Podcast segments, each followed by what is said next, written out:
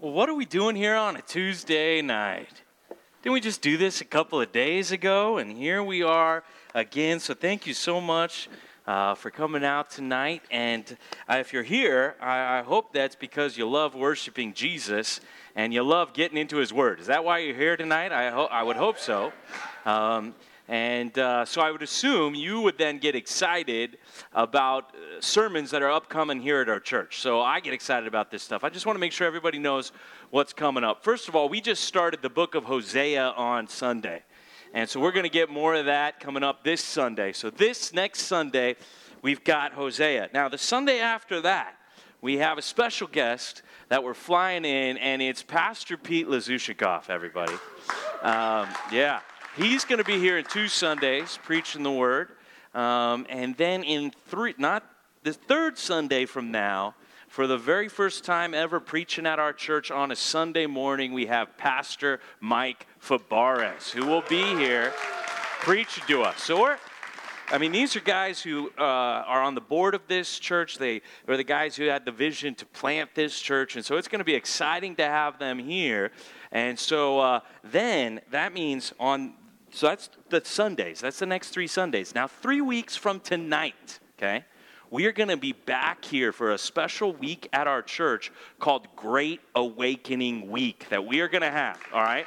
So if you like church on a Tuesday night, set your calendar right now for three weeks. You want to come back and we're not just going to do it on tuesday uh, we're going to do it on wednesday and we're going to do it on thursday and we're going to have summertime barbecue dinner every one of those three nights here at the church. We would really love to see this whole place packed out and we're going to go through in those three nights the book of nahum in the old testament um, which is a letter to the nation Assyria, and I think it'll be crazy how much it's needed in the nation America. And so we're going to get into that um, coming up. That's three weeks. So we got the 4th of July the day before that. So, uh, what fireworks we're going to have on that week with Pastor Mike Fabarez, the 4th of July. Do you guys know we have a float in the 4th of July parade here in Huntington Beach? We're going to win it. We're going to win.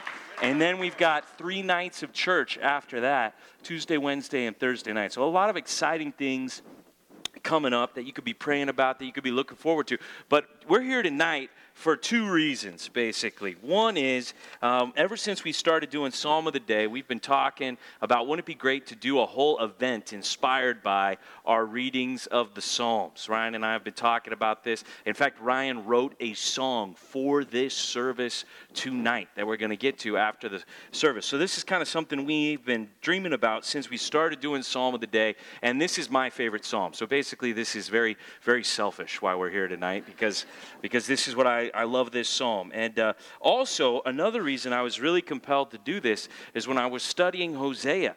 If you were here on Sunday, and God said that Hosea should marry someone who was going to cheat on him, who was going to be an adulteress. And that that was going to be a picture of how the nation of Israel had worshiped other gods, had gone away into sin, instead of obeying God and loving Him with all of their heart. Now, that's like the big picture, okay?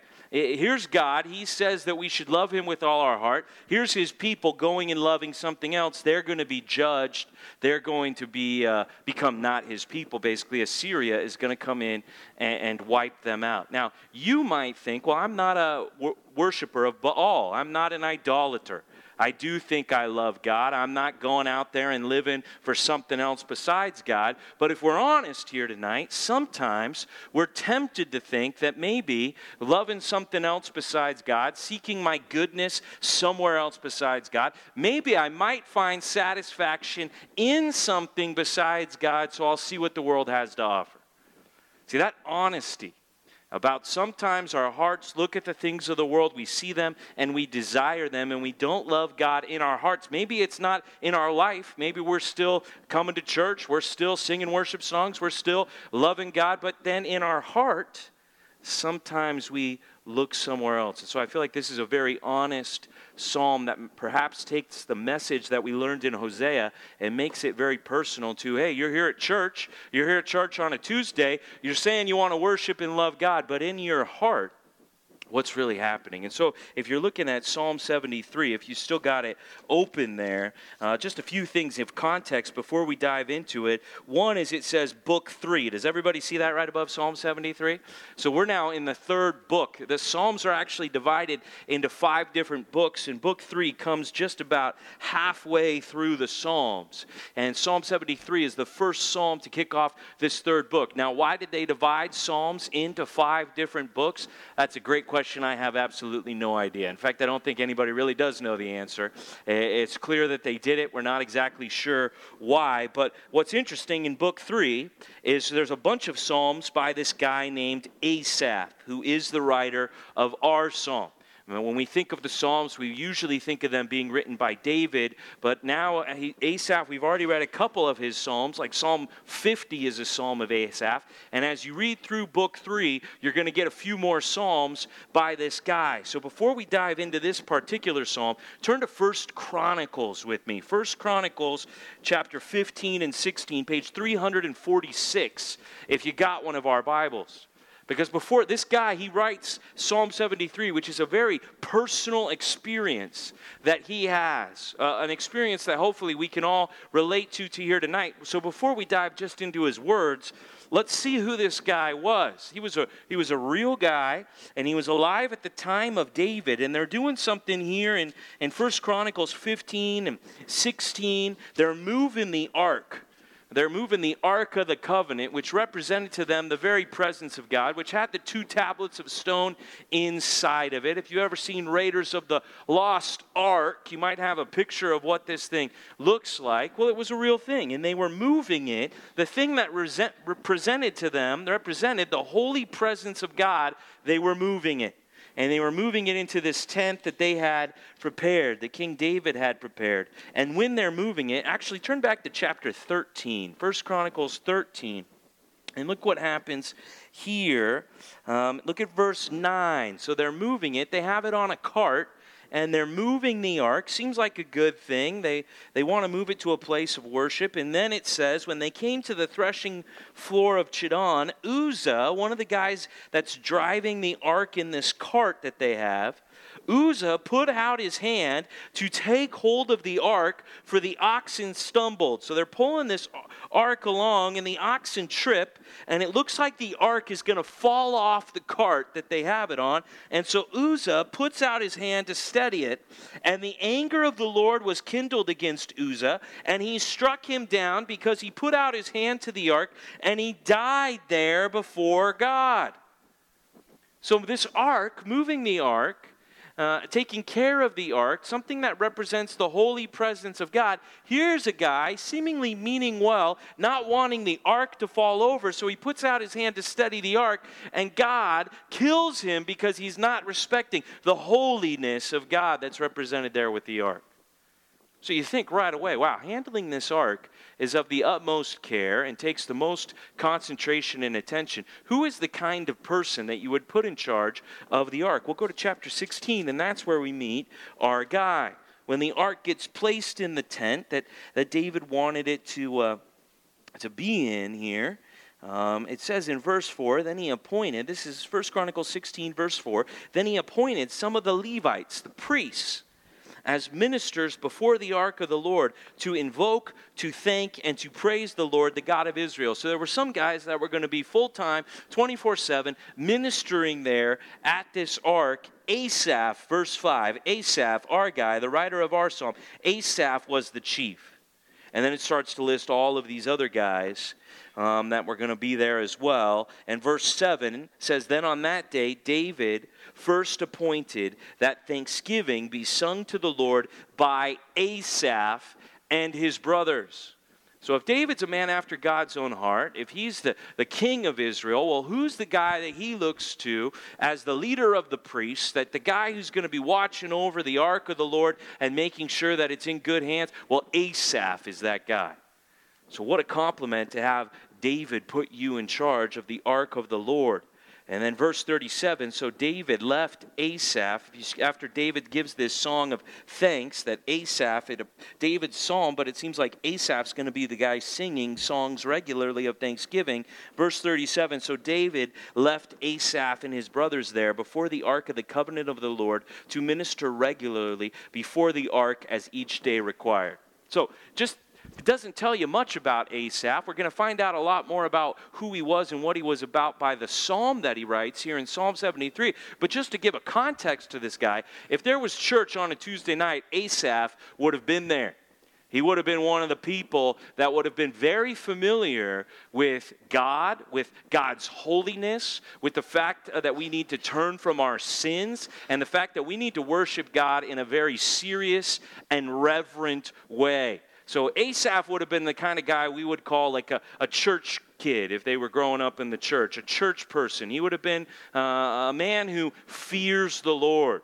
Now, it's very important that I think we have that background on Asaph as we turn to Psalm 73. Because when you get a look into Asaph's heart, turn back to our text in Psalm 73, because he's going to be super honest with us. He's going to be more vulnerable and he's going to be more open than most people are at places of worship, at a place like church, at a place like our church right here. I mean, on the outside, you would think, well, here's the guy singing the worship songs. Here's the guy that's in charge of the Ark of the Covenant of the Lord. Here's the guy that David says can do full time ministry around the Ark. This guy, he's got to be a holy guy, a highly respected guy. But what you're going to see is that Asaph was someone just like me and just like you. And that's why, I mean, when it says a psalm of Asaph, I feel like it could say a psalm of Bobby Blakey. I feel like, I don't know maybe how you feel about this psalm, but I feel like every single verse in this psalm I could write down. Now, I don't know if I would have put it as well as Asaph did. But, but I hope you don't think that because somebody is a pastor, because somebody is the minister to the ark of the covenant of the Lord, that that person doesn't have real struggles and temptations in their heart. We all do. And Asaph is going to give us a great glimpse of that here in Psalm 73. He starts it out with some head knowledge here. He says, Truly, God is good to Israel, to those who are pure in heart. And that sounds like a nice verse. You could put, you know what? You could cross stitch that and put it up in your house. You know what I'm saying? That, that's a good summer project for some of you guys, maybe. I mean, that's a nice thought right there. God is good to Israel, to those who are pure in heart. And we all said amen, and we all drank some coffee, and we all went home. Good night at church. The Lord is good. Anybody want to say amen? Oh, yeah, say it again, right? But, verse 2, there's a couple of key transitions, key conjunctions in this psalm. But, yeah, I know God's good, but let's get real. But let's be honest. But as for me, am I one of those who are pure in heart? Well, my feet had almost stumbled, my steps had nearly slipped, for I was envious of the arrogant. Hey, you're not supposed to be for the arrogant, the proud, that God is not going to have anything to do with. Here's the guy who ministers to the ark of the covenant of the Lord, and he wants to let you know I sometimes envy arrogant people. In fact, when I saw the prosperity of the wicked, hey, you're not supposed to be at church saying, doesn't it look like the wicked people sometimes have it better off than we do? That's what Asaph's writing in Psalm 73. Okay? So, what we see is that just knowing in your head that God is good is not enough. Let's get this down for point number one, and we're going to give you six points. So, fasten your seatbelts. Point number one head knowledge of God is not enough. Head, just knowing good things about God, knowing the truth about God in your head intellectually. Uh, this is one of the main themes, I hope, of my life and I hope of our entire church because I very easily could have been one of those people who wanted to know a lot about the Bible. That was the culture that I grew up in, being a pastor's kid, being somebody who was blessed to be educated in the scriptures from a very young age. There was a temptation in my heart to want to know more information and to want to share the fact that I knew a lot of information with other people so that they would know that I would know. I, I wanted to be one of those people at a time in my life. I could feel that pull that I wanted to be able to impress people Not necessarily with what the fact that I knew God, but the fact that I knew a lot about God. In fact, I knew things that they didn't know. And I wanted to show that to other people. And that kind of knowledge, just knowing things about God, that is, that is dangerous. In fact, it, that's the thing I think there's going to be a lot of people who have a, a great understanding of the scriptures and uh, a well informed theology who will burn in hell for all of eternity. All right? Um, there are many people who could pass a good Bible pop quiz uh, in hell. All right? So uh, there's something dangerous because when you know the information, you might come to think that you're close to God because you have the information, but you don't have the transformation, all right? And so if you could just write down James 1 22, one of the themes around here is we don't want to just be hearers who deceive themselves because I know a lot about the content of the Bible. No, we want to be doers who, who apply the scripture to our lives. And so we could all start out tonight and we could say, Yeah, I know God is good. In fact, if I told you, come and hear a fascinating sermon on the good goodness of God, you'd be like, well, I already know God's good. I mean, I, am not necessarily, why would I go to hear that sermon if I'm not going to learn new information? Well, that's not necessarily what it's about, is attaining more head knowledge. And I like how Asaph starts it like that. Hey, we all know the truth. At least I did as a Levite, as a priest, as the guy ministering to the Ark of the Covenant. I knew the truth, but that wasn't the reality of what was going on in my heart. In fact, uh, I have some commentaries on the Psalms that I like to carry around with me. I don't know if does anybody else have a commentary that you're using every day for Psalm of the day. You don't need to raise your, your hand, but um, these we, these are ones we've got. We've got the uh, Kidner one that you can get in the bookstore. We've got the Charles Spurgeon one that you can get in the bookstore. And if you only bought the first of the Kidner ones, you had a hard time when you read Psalm 73 today because now we start version book two. And so if you only bought one book, you're going to have to go to the bookstore now and get the second one because Psalm 73 is where he starts book two. And there's a quote here I just felt like I needed to read as we begin this psalm. It says, The state of the heart determines whether a man lives in the truth, in which God's goodness is experienced. Okay, so we're not asking if you know God is good tonight. We're asking if you experience the goodness of God in your life. And we're not asking what you know with your head, but what you know with your heart. That's ultimately what we want to get down to. It says in Hebrews chapter 10, verse 26, that there are people who have come to a knowledge of the truth, but yet they continue in sin. And it says all those people have to look forward to is a fearful expectation of what? Judgment. They know it. Oh, God's good. But I'm going to go seek my goodness out tonight in this bottle or in this other person or in this pill or in this television show or movie or thing that I think is going to, yeah, God's good, but I'm now about to go check out what goodness there is over here. That's what this psalm is about. And it says, head knowledge is not going to save you from real world temptation. In fact, look at how he describes the wicked and the arrogant that he's tempted to be envious of, to want the things of the world. Can you imagine if the guy who is ministering to the Ark of the Covenant of the Lord day and night said, Hey, I'd like to share with you guys what's really going on in my heart, and truthfully in my heart, I spend time wanting the things of the world. That's what Asaph just said. And here's why I'm envious. Here's why I wish I could be like people who don't know God and are out there doing whatever they want. Well, they have no pangs until death. It seems like they have no trouble. It seems like even, even when they die, it seems like they just die and everything's okay with that. It, it, and then it says, this is one of my favorite descriptions here. It says, their bodies are fat and sleek. I mean, what kind of diet is that right there, right? I mean, it's like they're, they're full basically. They're, they're fat, but this is some kind of attractive fatness, is basically what it's saying.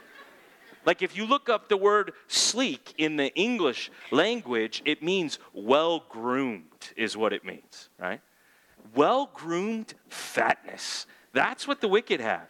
It's like they're full, and, and, it's like they're overdoing it. They're not, they're not cutting back. They're not dieting. They're not eating in moderation. They're taking whatever they want and they still look good. Like that's not supposed to work. You can't go to all you can eat buffets every day and yet still look like you're in shape. Come on. You ever meet somebody with a metabolism like that and you're like, that's not fair? That's exactly what he's saying right here. It's like, well, you're fat and you look good. Wow, how do you do that? They are not in trouble as others are. They're not stricken like the rest of mankind. In fact, they're, they're blatant about it. And, and, in fact, they're wearing pride like a necklace. Like it's, like it's good for them to brag about themselves. Like they're not even doing the humble brag that we sometimes do here at church. They're just straight up bragging. And they're just wearing it. Like I'm the best, I'm the greatest. Look at me. The violence covers them as a garment. They're not trying to hide the fact that they'll put down other people, that they'll bully other people, that they'll enforce their will upon other people. They'll, they're wearing that on their sleeves. Then it talks again about a, a kind of obesity here. It says their eyes swell out through fatness. It's like the fat's coming out of their eyes. I mean, that's gross. That doesn't sound sleek.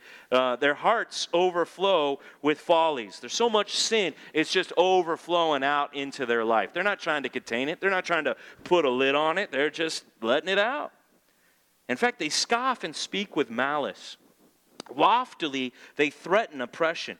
I love this verse right here, how it talks about their, their, their, their bragging and their talking. They set their mouths against the heavens, and their tongue struts through the earth. That's a good interpretation. Just like their tongue is just strutting, saying whatever they want, and they don't care. In fact, it's not even just talking about themselves, it's anti God talk.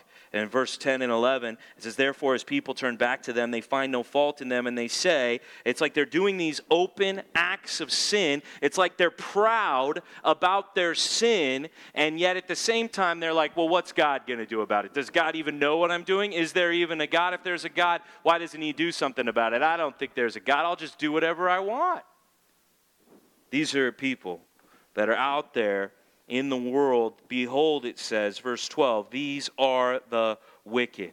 Always at ease, doesn't seem like they're stressed, doesn't seem like they've got the problems that I do, and yet they increase in riches. It's like they're always spending money, and yet they've got more money coming in than they're spending. How does that work? That, that's the problem. Okay, he, here's, a, here's the guy who's in charge of the Ark of the Covenant of the Lord. Here's the pastor of your church. And what I'm saying is sometimes I look at the world and I like the things that I see. Okay? And if you don't think that you ever feel like that or you ever have temptations, you might be lying to yourself about this we're going to be uh, honest here tonight, then we need to put down for point number two everyone has temptations. Everyone has things of the flesh, things that they see with their eyes, part of the boastful pride of life. There are things in this world, physical things, that appeal to our old sinful nature. And we need to just be honest about that. There's no, there's no, uh, there's no benefit in all of us coming to church and acting like our, our hearts are not tempted to want sin. When people act like they've got it all together and they don't share what's honestly going on in their heart, that's not called Christianity. That's called hypocrisy, is what it's called. Okay? So we need to be honest that hearts and hopefully, we're doing a good job of keeping it in our heart. Yeah, we might see the lust of the flesh and the lust of the eyes and the pride of life, and we're not loving those things. We're not living in those things. We're not going after those things. Um, we're, no, we're choosing to love God rather than the things of this world. But I think we would not be honest here at this church if we did not admit openly tonight that the things of this world are tempting to us. And the direction of my life might be to live for God, but some days I waste hours of my life thinking about things of this world. That's what's happening here. And Asaph, a, a writer of Psalms of Holy Scripture, the minister of the Ark of the Covenant of the Lord is not afraid. He's not ashamed. It's okay for him to admit, hey guys, sometimes I wonder if we're missing out on what the world's got going on. And I can tell you, as a kid who grew up in a Christian family, we, in fact, we like to joke around at the Blakey house that we lived inside of a box, basically.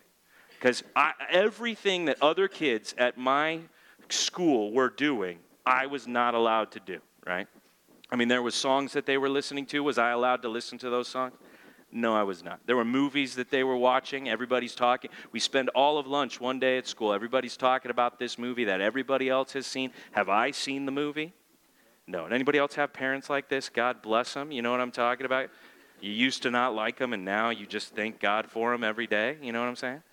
Right? I mean, there were just everything that the world was talking about I felt like I didn't really know about because of how I was being brought up and how my parents were guarding me from these things. And as I heard people talk about things and as they expressed what was going on in the world, I was interested in what they were saying. I wanted to know about the things that they knew about. I wasn't there like, oh, I have no interest in these worldly things. Yeah, my parents would uh, frown on this conversation, and so do I. I was like, really? What happened in that movie? Yeah, why was it rated PG 13? What's that about? Hmm. Hmm. You know what I mean? Yeah. I was very interested. I was intrigued. I was curious. What does this world have to offer? And I think if we're honest, some days it feels like when I'm denying myself and the whole world's out there expressing themselves, that maybe they're having a better day today than I am. And it's okay to say that here at this church if you think that way. If there's one thing that we've got to be here at this church, it's honest. It's honest about what's going on in our heart.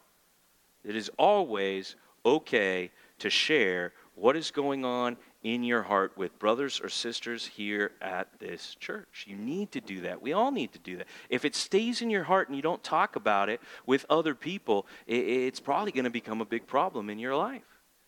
Uh, and here, Asaph is just letting it all out. Hey, look at the wicked, guys. It looks like they're all getting away with it, and it looks like they're all having a good time. There they are, guys. Anybody else want to be one of those guys some days? Because I sure do. That's what Asaph says. That's what I'm saying. And I would imagine maybe you can say some of it too. And that's why write down 1 Corinthians 10:13. We don't make 911 calls here at the church. Those are for physical emergencies, but for spiritual emergencies, we encourage everybody to make 1013s. And that's 1 Corinthians 10:13 where it says no temptation has overtaken you, but such as is common to man. And God is faithful. He will not allow you to be tempted beyond what you are able, but with the temptation, He will provide a way of what? Escape. Okay? There is always a way out of temptation, and anything that tempts you tempts somebody else, probably even here in this room tonight.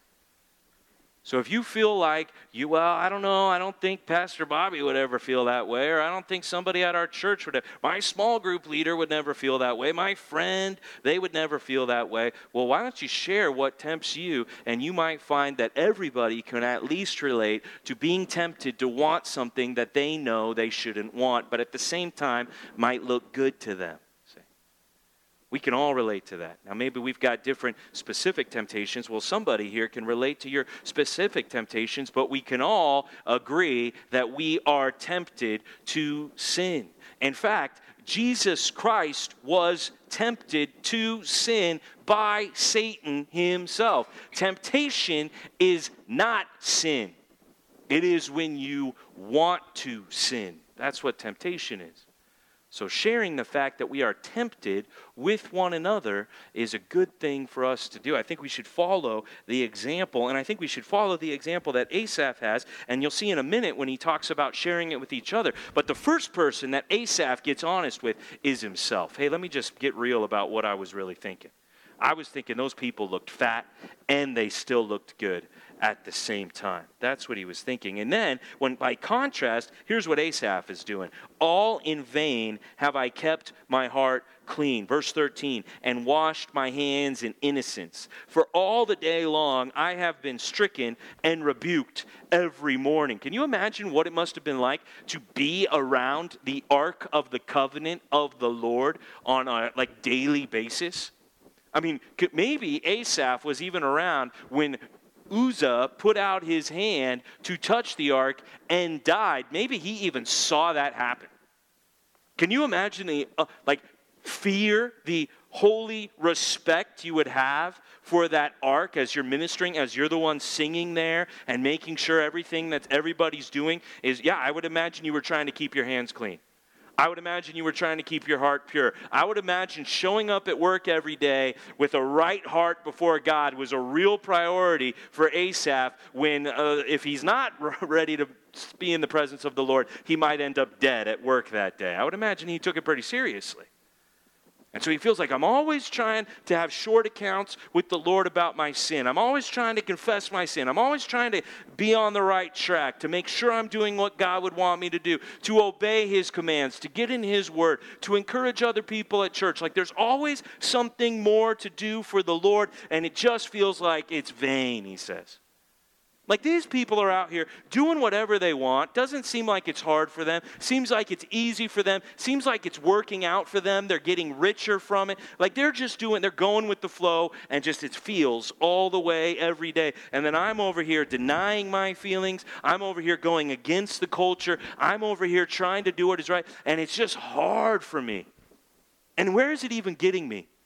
Because as I deal with my sin, what do I realize? There's more sin to deal with in my life. And it just, it's hard.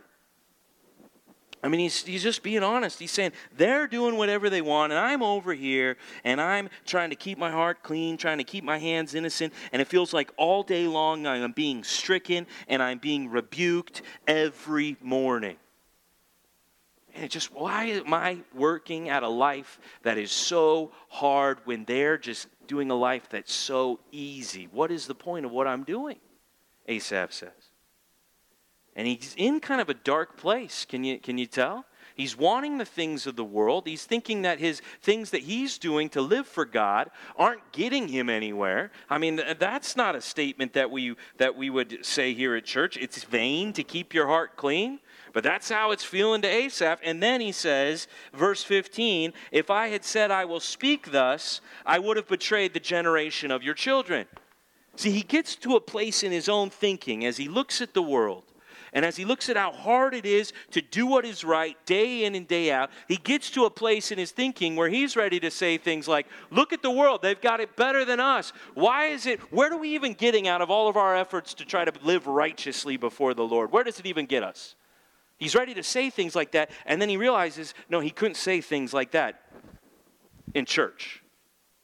See, he couldn't show up at the place where the Ark of the Covenant of the Lord is and start saying, hey guys, I think we should go dwell in the tents of wickedness rather than this tent that we've made for the Lord. He couldn't go up to his fellow Levites and say, hey guys, don't you guys think it's going to be better if we just lived out in the world and did whatever we wanted than tried so hard to repent of our sins and follow Christ? See, no, he couldn't say it to God's people. No, if I had spoken thus, if I had tried to bring sometimes the temptations that I think about in my head, if I thought about saying that in my fellowship group, no, see, it wouldn't fly there. If I said the world's got it better than us, no, there's people in my fellowship group, they'd say, hey, that's not true, man. If I said, what's the point of doing what's right before God, there's people in my fellowship group who would start giving me verses that would tell me, here's, the, here's why we do what God's commanded us to do.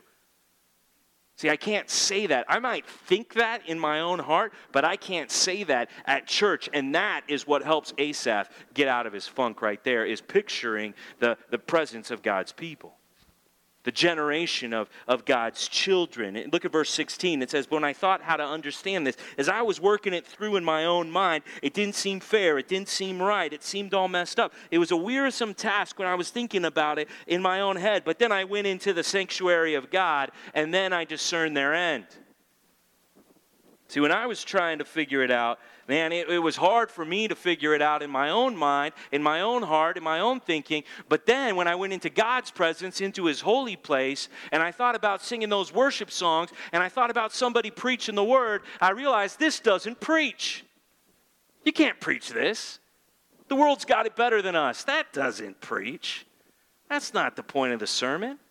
It's hard. It's not worth it to live righteously. That's not what we say. See, I relate to this because I, I sometimes think things and then I think, no, wouldn't preach that on a Sunday morning. That doesn't preach. That's a thought I need to correct. That's a thought I need to get out of my head. See, everybody, if we all isolate ourselves and get into our own temptations and our own thoughts, we can get pretty messed up in our thinking. But when we come together and share our thoughts with one another, see, our thoughts get redirected back towards the things of the Lord. So, point number three here we need help because righteousness is hard. We need help because righteousness is hard. I mean, the, the truth is that there are things about the world that people desire so much, they leave churches like this. That it is hard to be a Christian in America right now. It is so hard to be a Christian in America right now that people quit. They don't even turn in their two weeks' notice sometimes. They just quit right on the stage. Stop coming to church. They don't even tell you, hey, I'm thinking about stopping coming to church. They just disappear and you don't see them anymore. I mean, this is the parable of the sower. Write down Matthew 13 next to this, okay? Write down, the world does look good.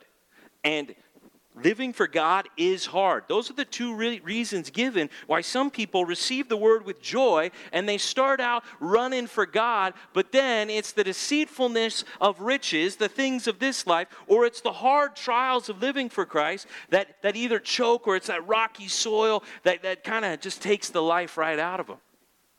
So these struggles are real that Asaph is talking about. The world does look good. The Christian life is hard, but that's not what we preach here on Sunday mornings. That's not what the Bible teaches us is true. That's not what we share in our fellowship groups to build one another up and to encourage one another in the Lord. And when I put myself in the context of God's people here at this church, I start to get my thinking back on the right track. That's why we need each other. Because we can all get jaded and we can all have a hard time, and it can be hard for me to live righteous. And because I don't want to admit to the other people at church how hard it is some days to do what is right, that I just start to think, well, I guess other people can't relate to that, and I guess I'm the only person who feels this way. And now when I go to that church, I feel disconnected because they're all over here thinking righteousness is good, and I'm over here thinking righteousness is hard. And so eventually I just don't even go there anymore. But see, actually, if you went to somebody here at this church and you said, Man, it's hard for me to live righteous, you know what that brother or sister could do with you? They could say, Hey, I, I hear what you're saying. I hear what you're saying. I don't wake up doing jumping jacks for Jesus every morning. You know what I'm saying? Right? I mean, Sunday morning, I, I'm excited. Monday morning, I'm exhausted, right? I mean, somebody said, "Man, that was a that was a great sermon on Sunday. I what I wonder what everybody's going to go do on Monday." Because at 24 hours can sometimes feel like a whole world away. See? No, I mean, it is hard to deny yourself, to take up your cross daily and follow Jesus Christ. And if you don't come into the sanctuary, if you don't think about the generation of God's children and saying that, like when you're thinking thoughts, it's good to picture one of your brothers or sisters in Christ and to picture if I said this to them, could I, could I say that? Or would I be betraying them? Would I be untrue? Or would they be telling me, what do you, say, what do you mean? That's not what, what the Bible says. That's not what we believe God wants for us. Sometimes it might be good to get out of your own thoughts by thinking about saying what you're thinking to somebody else here at the church. And it might even be better to just take it out of the hypothetical conversation and to actually go have a real conversation with somebody about the struggles of your heart. I would really encourage you to do that. Because Asaph, he got pretty messed up in his thinking until, he says, he went into the sanctuary of God, until he considered saying what he was thinking to some of the other Levites, or perhaps the people of God as he led them in worship. If Ryan Pierce showed up here on a Sunday morning and said, Hey guys, it was a lot better being out there in the world than it's going to be here this morning, let's sing, you would be like, What is Ryan doing? That's not right. That's not okay doesn't fly here in the place of God where God's people gather to worship Him. That's why we need to be in places like this on Tuesday nights. See? Every single chance that we get to be in a place like this, it's very helpful to reorient our thinking away from the temptations and trials of this life and back onto the things of the Lord. Because if you turn your page over, as we keep going through the psalm here, you'll see that no, now I remembered why I don't want to be wicked. Now I remembered why it's worth it to repent of my sins and to obey God's commands. Because when we get to verse 18, truly, see, now I'm getting back on track with the truth. Truly, you set them in slippery places, you make them fall to ruin. How they are destroyed in a moment swept away utterly by terrors. Like a dream when one awakes, O Lord, when you rouse yourself, you despise them as phantoms. Oh, now I remember why I didn't want to be a wicked person because they get judged. That's why I don't want to be wicked. Oh, yeah, now I remember that hell's a real place and I don't want to go there. See? Now we're getting the eternal perspective again. Now we're getting our minds off the things that are on earth and back onto the things of the Lord. Yeah, the wicked, they're not prospering. Yeah, it might seem like they're increasing in riches and they're always at ease. They're in one of those foolish cliff houses, I like to call them, that we've got here in California, right? We recently had an earthquake here in California. Anybody feel that earthquake that we had in the middle of the night? Wake anybody up? I just rolled over and went back to sleep. I'm a Californian. That kind of stuff happens, no big deal. The rest of the, the nation is freaked out about these earthquakes we've got. I mean, they like they you tell them go to Texas, Kansas, Nebraska, tell them you're from California, and they're going to start looking at you like, oh boy, have you ever fallen through the cracks in the ground down into the middle of the earth? You know what I mean? Like how do you get to work every day dodging all of those uh, earthquakes you know i mean they just look at you like oh how have you survived right I mean, that, that's what they think. And that's what I picture. Yeah, maybe it looks like they're living it up. Maybe it looks like they're rich and they've got the cars and they've got the house, but the house is perched on one of those cliffs overlooking the ocean, and they're just one earthquake away from complete destruction at the bottom of the hill. Like, yeah, you can live in that house if you want. Hope you enjoy it because someday that house is going to go rumbling, tumbling down to the bottom. That's where they are. Oh, yeah. Uh, one way I always like to think about this when it says they're swept away, they're destroyed in a moment, like a dream, and then it's over. Like they're like phantoms, it says. No, when God comes to judge, it's like they're ghosts. It's like they're so not there, you wonder if they ever even really were there to begin with. That's what it's like when God's going to judge the wicked. I always think when I read this, um, uh, because when I really started falling in love with this psalm was about the time when I was in high school and uh, the movie Titanic came out. Anybody know the movie Titanic? Oh, how I hated that movie. Number one, I wasn't allowed to see it. Number two, every single girl in my high school was in love with this guy, Leonardo DiCappuccino. You know what I'm saying? I mean, they, it was just like, oh, it was disgusting, you know? It was just gross what they were saying about this guy, right? Oh, and they fell in love. And they fell in love in a car on a boat. And I'm like, yeah, and then the guy died. Like, doesn't that bother you about this? Like, what's so great about being in love if you're dead the next minute? And I always think, yeah, just picture your temptation. Just watch it sail out on the Titanic. Look how good it looks out there. Look at them just living it up on the Titanic, doing whatever they want, and they end up at the bottom of the ocean. See, that's, that's what's going on. Eh, it, it, eh, yeah, we just got to remember that sin is still not okay. Get this down for point number four. God is still not okay with sin. If it seems like people are getting away with it, if it seems like sin is the cool thing to do right now in America and we're left out because we're not going the way that everybody else is going, the easy way, and we're going the hard way, well, just remember that God is still not okay with sin that he is going to judge, and we have not yet seen what the judgment of God really looks like because we are living in a state of mercy right now where God is withholding his wrath and not giving us what we deserve. And that's what we're going to get into more on on Sunday. All we have ever known up to this point is really the mercy of the Lord to withhold judgment. I mean, we have not seen his wrath poured out uh, on our sin yet. And we just got to remember that when God shows up to judge, we are not going to have, want to have anything to do with the wickedness of this world. We are going to be glad that we were rebuked every morning and stricken every day, trying to follow God's ways, and it's going to seem so worth it that we did not live in the wickedness of this world. We may not be on the right side of history, but we will be on the right side of eternity, my friends. And we will be glad for all the things that we lost out on, all the movies that we did not see in this life, we will be thankful for.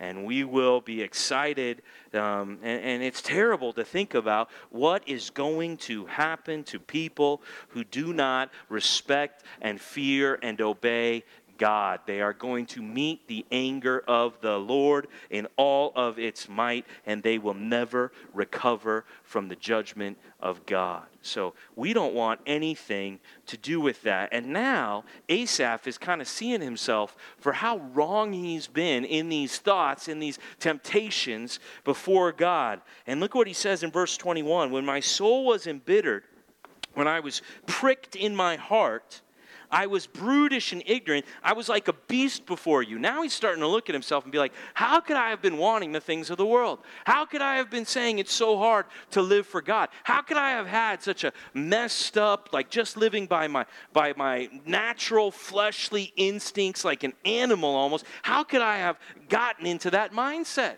What was I thinking is basically what he's saying. Man, I was so messed up in my thinking, but yet, verse 23 Nevertheless, I am continually with you, and you hold my right hand. Man, I was over here not wanting to be near you, God, wanting the things of the world. I, I, was over here thinking it's so hard to live for God. And yet now, when I come out of it, when I snap to it, when I realize how messed up my thoughts were, here you are, still with me, holding my hand, still leading me down the right path. What an amazing God you are. You love me even when I'm not loving you from my heart. You're still loving me. And nevertheless, even though I was thinking this way like a beast, like a brute, like an ignoramus, nevertheless, I'm continually with you. And you're holding my hand. And you're still now guiding me. You're still speaking words of truth to me. You're guiding me with your counselor. And eventually, your counsel is going to lead me down the path to your glorious presence. That I'm, that's where I'm going. I'm not going to judgment, I'm going to glory. Even though some days I want to do the things that people are going to be judged for, that's not where I'm going. God's got my hand and He's leading me to glory. Praise the Lord. See, now we start to get to the really good part of the song. And now he says, wait a minute. Whom have I in heaven but you? What is my hope of heaven but you. How am I going to get to heaven by knowing anyone but you? And so now he can even say what we'll preach that there is nothing on earth that I desire besides you. Now, a guy who wanted the things of the world can say, No, actually, I don't want those things. There is nothing I desire except for you, Lord. And so here Asaph is coming around with some of the best descriptions, I think, of our relationship with God in all of the Bible. Like, look at verse 26. This is, this is probably the main verse people pull out of Psalm 73, where he says, My flesh and my heart may fail, but God is the strength of my heart and my portion forever. Anybody want to say amen after that? Now we're getting to the good stuff right here. Yeah, I do sometimes want the things of the world. Sometimes the things of God seem very hard, but when I fail, God is my strength. See? That's why I put no confidence in the flesh. That's why I don't think I'm really bringing anything to this relationship that I've got with God. He's the one that is bringing the strength to my heart. See? And I don't know why. You can see next to the word strength there, there's a number two in our ESV translation, a little uh, footnote there. And it says in the Hebrew that the word that's translated strength is also translated what? What does it say there? Does anybody see your footnote? Rock. Rock. It says, God is the rock of my heart. Now, that sounds kind of like a, a funny phrase a little bit to say that God is the rock of my heart, which is why I guess in the, in the English they put strength of my heart. But every other place, pretty much, that I looked up that this word is used in the Psalms, in the Hebrew, it's translated rock. So, yeah, my flesh, my heart may fail. I might be a little wishy washy, but God is the rock of my heart. He's the one that keeps me on the right track. It's kind of like when you're in a relationship and you know somebody and then they get to meet your spouse and you say something like, "This is my better half." Anybody ever say something like that before? When you're me, you say it all the time because it's pretty pretty pretty true, pretty clear to everybody, pretty quick, right? That's my better half. Or sometimes when somebody in a relationship is going through a really tough time, maybe they've been sick, maybe they've lost a job, they're just really going through it. Sometimes they'll say about their spouse, they'll be like, Yeah, they were my rock through this tough time. You ever hear somebody say that? That's what this verse is right here. Yeah, I went through a tough time. I kind of lost focus. I kind of I kind of got a little wishy-washy. In fact, I failed to really live up to that God is good to Israel to those who are pure in heart. My heart wasn't very pure and I wasn't really seeking out the goodness of the Lord, but God is the rock of my heart. God's the one who kept me on the right track. God's the one who brings me back, and He's the one who supports me and helps me through. Even when I'm not there, here's God bringing me strength. What an amazing image that God is the rock of your heart as a Christian person. Especially when we think about regeneration as it's communicated to us in the new covenant, that God gives us a new heart and He puts His Spirit within us, and the Spirit causes us to walk in God's ways. The Spirit teaches us, helps us, comes alongside of us, supports us. Wow! Yeah, if it were up to me, I'd probably wander into this temptation and I'd probably get discouraged by this trial. But God, the rock of my heart, He's the one that keeps me going. Go to Psalm 18, verse 30. And let's look at some of the other Psalms that have used this same word where it's translated rock. And let's start to get a picture now. Now that we get to the positive part of the psalm, now that Asaph's coming around and he's really bringing it, what does he mean that God is the rock of his heart? Well, look at this Psalm 18, verse 31. Maybe you remember this when we read it. For who is God but the Lord, and who is a rock except our God? Okay, well, that's, that's our word right there that God is a rock. There's no other source of stability, security, strength that we can always count on. We cannot always count on ourselves, we can only count on the Lord. And then look, when I know that God is my rock, look at this equipping. Look at this strengthening that happens. Verse 32 The God who equipped me with strength and made my way blameless. That'd be a good verse for everybody to circle, underline, write down in your notes right there. Here's what it means to have God as your rock He equips you with strength and allows you to walk in a way that is blameless. See, it's so hard for me to try to do what is right, but when God is my strength, then I'm empowered by His grace, by His Spirit to obey him. See, now I feel like I can do it. Now I feel equipped because it's not me doing it, but it's Him who's powerfully working within me, causing me both to want to do what is right and to be able to do it for His good pleasure. So the way that I can work out my salvation, Philippians 2:12, work out your salvation with fear and trembling. How? For it is God who is at work in you, Philippians 2:13. So here we see that the rock, look what it does. Look at the description, verse 33. He made my feet like the feet of a deer, and he set me secure on the heights. It's like I'm one of those animals jumping up a hill now. I don't even need to find where the handholds are. I'm not hanging off the side of the cliff anymore. I'm jumping up the hill like a, like a deer here. He trains my hands for war. I like the sound of this. My arms can bend a bow of bronze. I mean, has anybody here tried to really shoot a real bow and arrow? That's not easy to do for us city slickers. Here now, we're strong enough to bend a bow of bronze. You have given me the shield of your salvation. Your right hand supported me. Your gentleness made me great. You gave a wide place for my steps under me, and my feet did not slip. How did it start? But as for me, my feet had almost stumbled. My steps had nearly slipped. Well, why didn't you slip, Asaph? Why didn't you go back into wanting the things of the world? Why didn't you say Christianity is too hard and give up? Because God is the rock of your heart. That's why you stuck with it. Because He made it seem like it was a wide way. Something that seems so hard for you to do now, He made it seem like it was a wide place for you to walk on. And He gave you sure footing. And He supported you and He carried you and He equipped you. See, that's what it does when God's our rock. rock. Go to Psalm 61. We've read a lot about God being our rock recently in the Psalm of the Day, if you've been reading through it with us every day. here in Psalm 61. I love the picture that David gives here in Psalm 61, verse 1. He says, Hear my cry, O God, listen to my prayer. From the end of the earth I call to you when my heart is what? What does he say there? When my heart is what? This is not this is one of those mornings where he's not exactly feeling like it's time to read the word and pray. You ever have one of those mornings? Anybody here?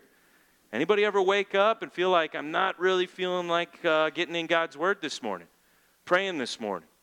No, he's crying out to God and he feels like he's at the ends of the earth and he feels like his heart doesn't have a lot of strength today. His heart's not really in it today. His heart's feeling faint.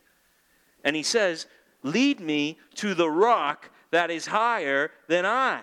For you have been my refuge, a strong tower against the enemy. I am so dependent on God being my rock that I can't even get to stand on the rock unless He leads me to the rock. You see what I mean? Not only is he saying, God, I need you to be my rock this morning, but I actually need you to lead me to the rock because I can't even get there myself. I'm so dependent on you, I'm dependent on you to be dependent on you. That's what he's saying. Like, I won't even choose to depend on you today. I'll just give up. I won't even choose to come to your strength unless you lead me into your strength. That's the only way I'm even going to come to you for strength. That's how much he's broken it down here. Like, it's not like, oh, I depend on God to give me strength. No, I'm dependent on God to make me dependent for his strength. That's what he's saying. Lead me to the rock that is higher than I. I mean, he's saying in our relationship, when it comes to us and God, God is the rock of our relationship. Let's get that down for point number five here. In this relationship, let's just make it clear who's the rock, who's the better half, who's the one that's bringing everything to the table in this relationship. In this relationship, God is my rock. That's what we need to make very clear. I'm not bringing a lot to this relationship that I've got with the Almighty, all knowing, all good God. What am I bringing to this? I'm bringing basically nothing to this, right? I'm bringing uh, the sin that makes his forgiveness and grace amazing. I'm bringing the, the nothing that shows it's his power working through me. Look at Psalm 62. Look what it says here. Again, uh, this theme of God being our rock. It says it a couple of times here in verse 2, and then it's repeated in verse 6. It says, let's just read 62, 5, 6, and 7. It says, For God alone, O my soul, wait in silence, for my hope is from him. He only is my rock and my salvation. There's only one rock of my heart, and it's the Lord, my fortress. I shall not be shaken. On God rest everything my salvation, my glory, my mighty rock, my refuge is God. I mean, are you, are you getting the point here? Are we, are we getting a sense of strength? Now, I don't know if rocks are very exciting to you, all right? Uh, I, I don't know if we even have a good picture of what we mean by rocks here, okay? Uh, I know we had a women's event where we preached on this truth that we can trust in the Lord our God because he is an everlasting rock from Isaiah 26, verse 4. And I know that people got to, take home with them a rock to put somewhere to remind them of that. But when, when David is writing some of these Psalms, and now Asaph picking up on some of this uh, imagery, in fact, look at Psalm 63, where the heading there says, A Psalm of David when he was in the wilderness of Judah. See, one of the things that, that was exciting for me was one day when I got to go to the land of Israel and I got to go to the wilderness of Judah, and it's just a hot place and there's a whole lot of nothing, and you would pity the fool, anybody who had to come out and wander around here and live out here. And then there's this place that we're going to go on our trip. We're hoping to have a trip um, June 23rd to uh, July 2nd of 2017 here at Compass Bible Church. We're hoping to go to the promised land, and we're going to go to this place called En Gedi. And En Gedi is like an oasis in the wilderness of Judah. And when you and I've been there. Some I went there with uh, some people that are here tonight. When we went, got to go to Israel together, and you, all of a sudden you go kind of down into the rock See? It's just like this dry desert, but you go down underneath, and now you're like in this canyon, and there's these rocks all around you, and there's this flowing stream all the way down, and all of a sudden things are green, and you get to the end, and there's this waterfall in the middle of the desert, and all of a sudden this rock all around you. Up on the top in the desert, you felt very exposed, very vulnerable, very dry, like anybody could find you, anybody could come and get you. But now, down in Engedi, where there's this life, where there's this water in the middle, middle of the desert, where there's this rock kind of fortress all around you, now you feel secure. Now you feel like bring the enemies on. Now you feel like I could run against a troop. I could leap over a wall. I could fight my enemy because now I'm in a strong place. That's what it means by rock. That's the picture. Like, man, it was so hard doing it on my own. I was so dry and so weary. And then I got close to the Lord and I got a place, a fortress a mighty place, place of security and strength. And now I felt like I got a few drinks of water, I got some life back in me. Put me in, coach, I can do something. That's what it feels like here. When he's talking about the rock, go to, go to uh, 71, Psalm 71. Just a couple of days ago, we read this, Psalm 71, where he's asking God here, whoever the psalmist is, it doesn't tell us here in Psalm 71, but look what he's saying. He's coming to God and he's saying, In you, O Lord, do I take refuge. Let me never be put to shame. In your righteousness, deliver me and rescue me. Incline your ear to me and save me. Be to me a rock of refuge to which I may continually come. You have given the command to save me, for you are my rock and my fortress. Now, just remember that I don't know who wrote that psalm, but we have an idea of King David, okay? King David was a mighty man of war. King David was the guy, they would say that Saul had killed thousands and David had killed his what? Does anybody know? His tens of thousands. When no one else was willing to fight the giant, David did when he was just a youth and decapitated him in front of both armies.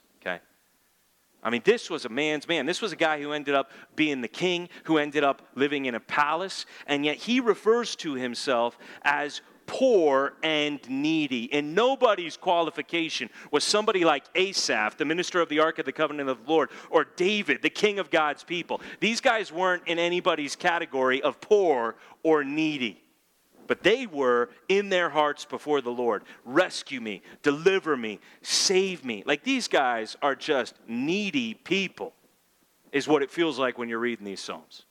Like when we got to Psalm 62, 63, 64, 65, 66, I started to get a sense from some people like David, we've had it with the enemies. We get it. They're after you. All right, man, let's move on. Let's just be honest. Some of us were thinking that in our hearts, right?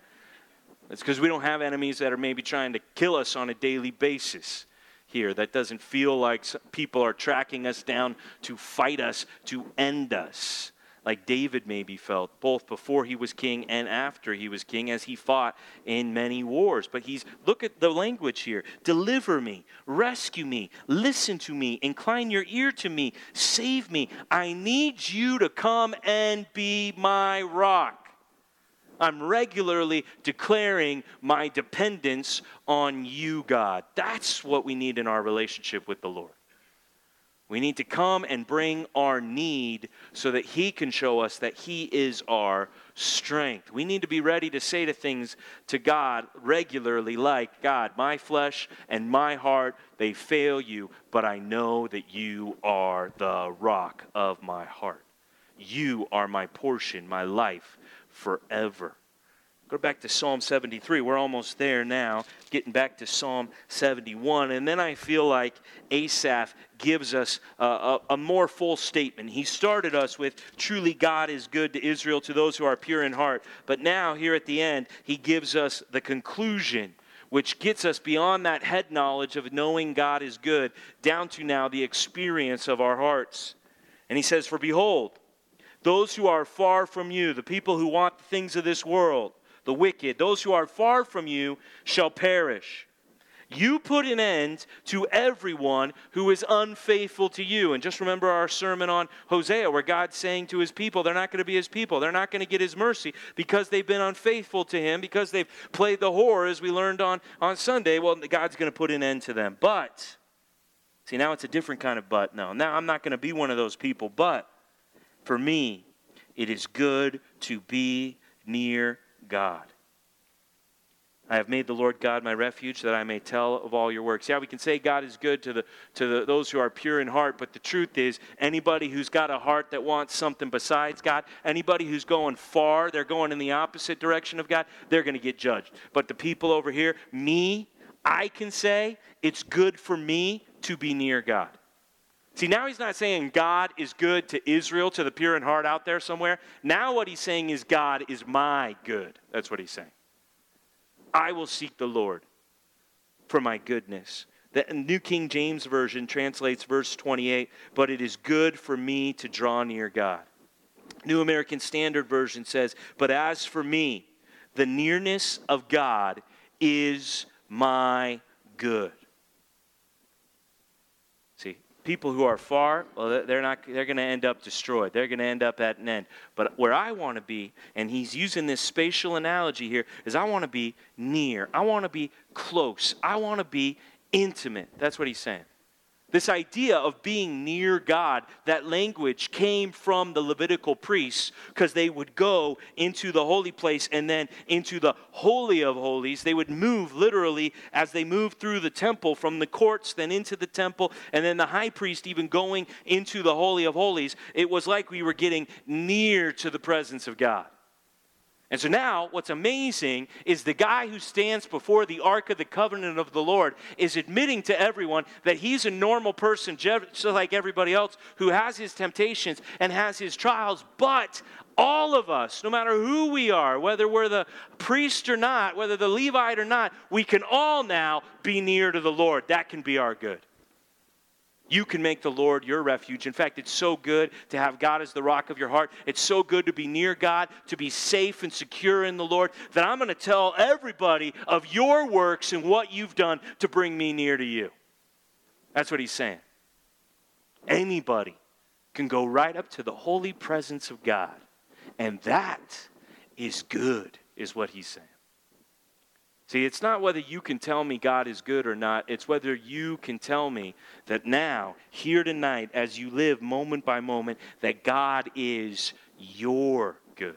Let's get this down for point number six. Heart knowledge of God is enough for me. Head knowledge, we started with, that's not enough, but a heart knowledge, a real relationship, an interaction, an intimate knowing here, and nearness that brings us the thought of being close, even to the point, sometimes this word nearness gets to where like we're touching. That's the idea here. That nearness, that's, that's enough for me. I don't need all the world has, and I'll suffer through whatever it means to be near God. That's where I believe is going to be a good place to be, is in the presence of my God. And so I'm for me, hey, the world can do whatever it wants. Everybody else, you guys decide what you're going to do. For me, let me tell you what I'm going to do. I'm going to go be near God. That's what I'm going to do. That's where I've decided I want to live my life. And this idea of being near God has been used throughout the Psalms as well. Go back to Psalm 27. Look back at Psalm 27. And here, here's the idea uh, Psalm 27, uh, verse 8. Here's a beautiful verse um, that shows a relationship with God, where it's like God saying something to us and we're saying something back. It says, You have said, Seek my face. I've, I've heard what you want me to do. You want me to seek you, you want me to get close to you, near to you. Well, my heart says to you, Your face, Lord, do I seek. And then you can jump down to verse 13 and 14 of Psalm 27. I believe or I, uh, another way you could say it is, I would have lost heart unless I believed. I would have given up. I would have been weak. My heart would have failed unless I believed that I shall look upon the goodness of the Lord in the land of the living. Wait for the Lord. Be strong and let your heart take courage. Wait for the Lord.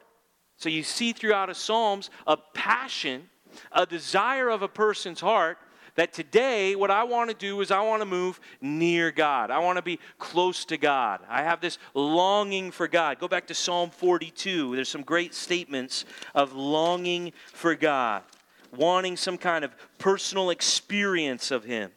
Where it says uh, here, comparing it to an animal, as a deer pants for flowing streams, as this deer that's jumping up the cliff and running through the desert, that deer's going to get thirsty. As a deer pants for flowing streams, so pants my soul for you, O God. See, I understand where my strength to, to run like the deer, to jump up that cliff, I understand where it comes from. It comes from you. So my soul thirsts for you, for the living God. When shall I come and appear before God? See, now my heart's going full circle, where it went from hard to get into the Word and hard to pray, and now it's like, when can I spend more time praying and reading the Word? Yeah, it's nice to be here at church with the rest of you people, but I can't wait to get back to the secret place. I want to be with the Lord. I want to spend time with Him, get near Him. Go to Psalm 63. We already referred to it a little bit.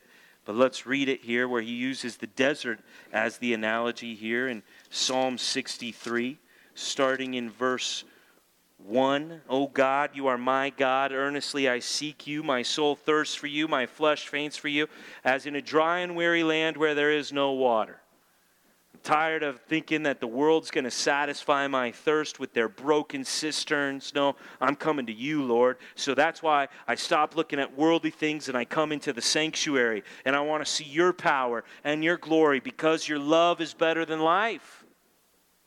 My lips shall praise you. Starts to turn around. Go to Psalm 84. We'll get, we'll get here in a few more days.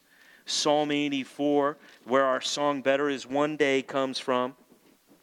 It says, Psalm 84, verse 1 How lovely is your dwelling place, O Lord of hosts! My soul longs, yes, faints for the courts of the Lord. My heart and flesh sing for joy to the living God. Oh, I can't wait to get back to that church where we're going to worship. I can't wait to get to the next psalm of the day. I just love spending time with God. I want to be near Him, I want to be close to Him. James 4 8 is a verse that you could write down. James 4 8. In fact, let's turn there to end our uh, time here together tonight. Everybody, let's get to the New Testament real quick here.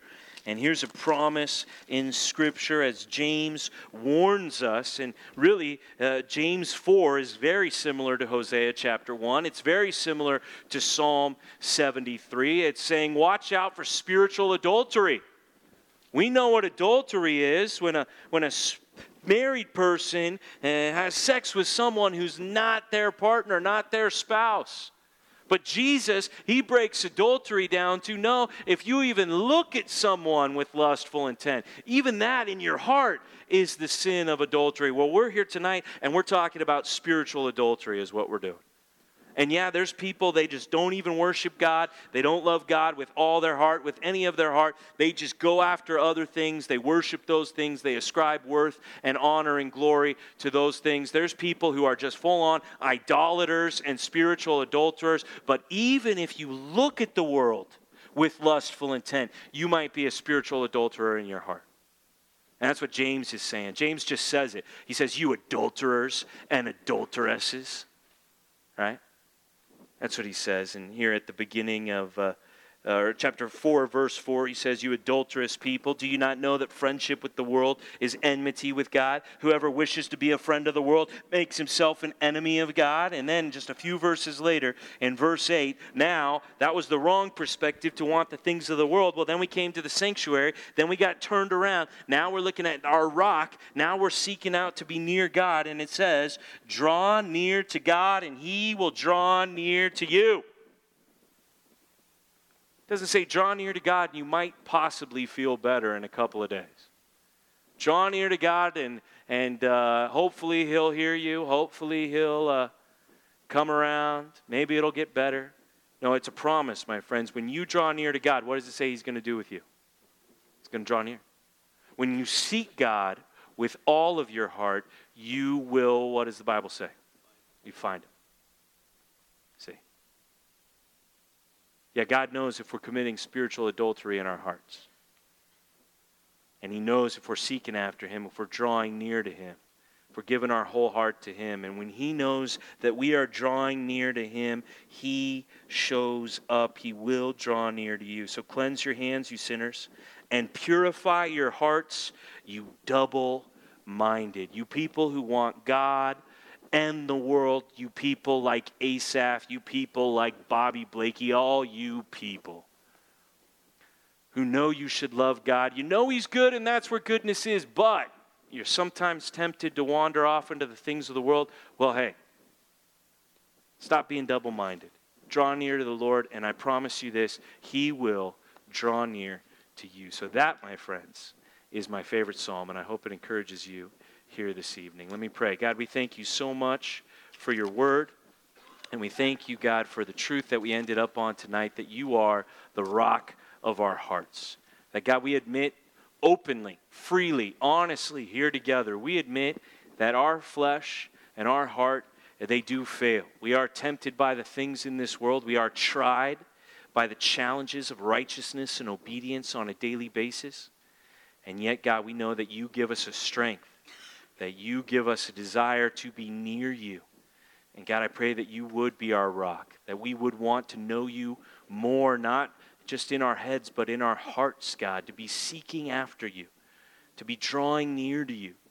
God, help this to go from an analogy of, of closeness, of intimacy, of moving from a place of faraway distance and getting now nearer and nearer. God, help that to go from an idea we can understand to a reality that we have in our lives.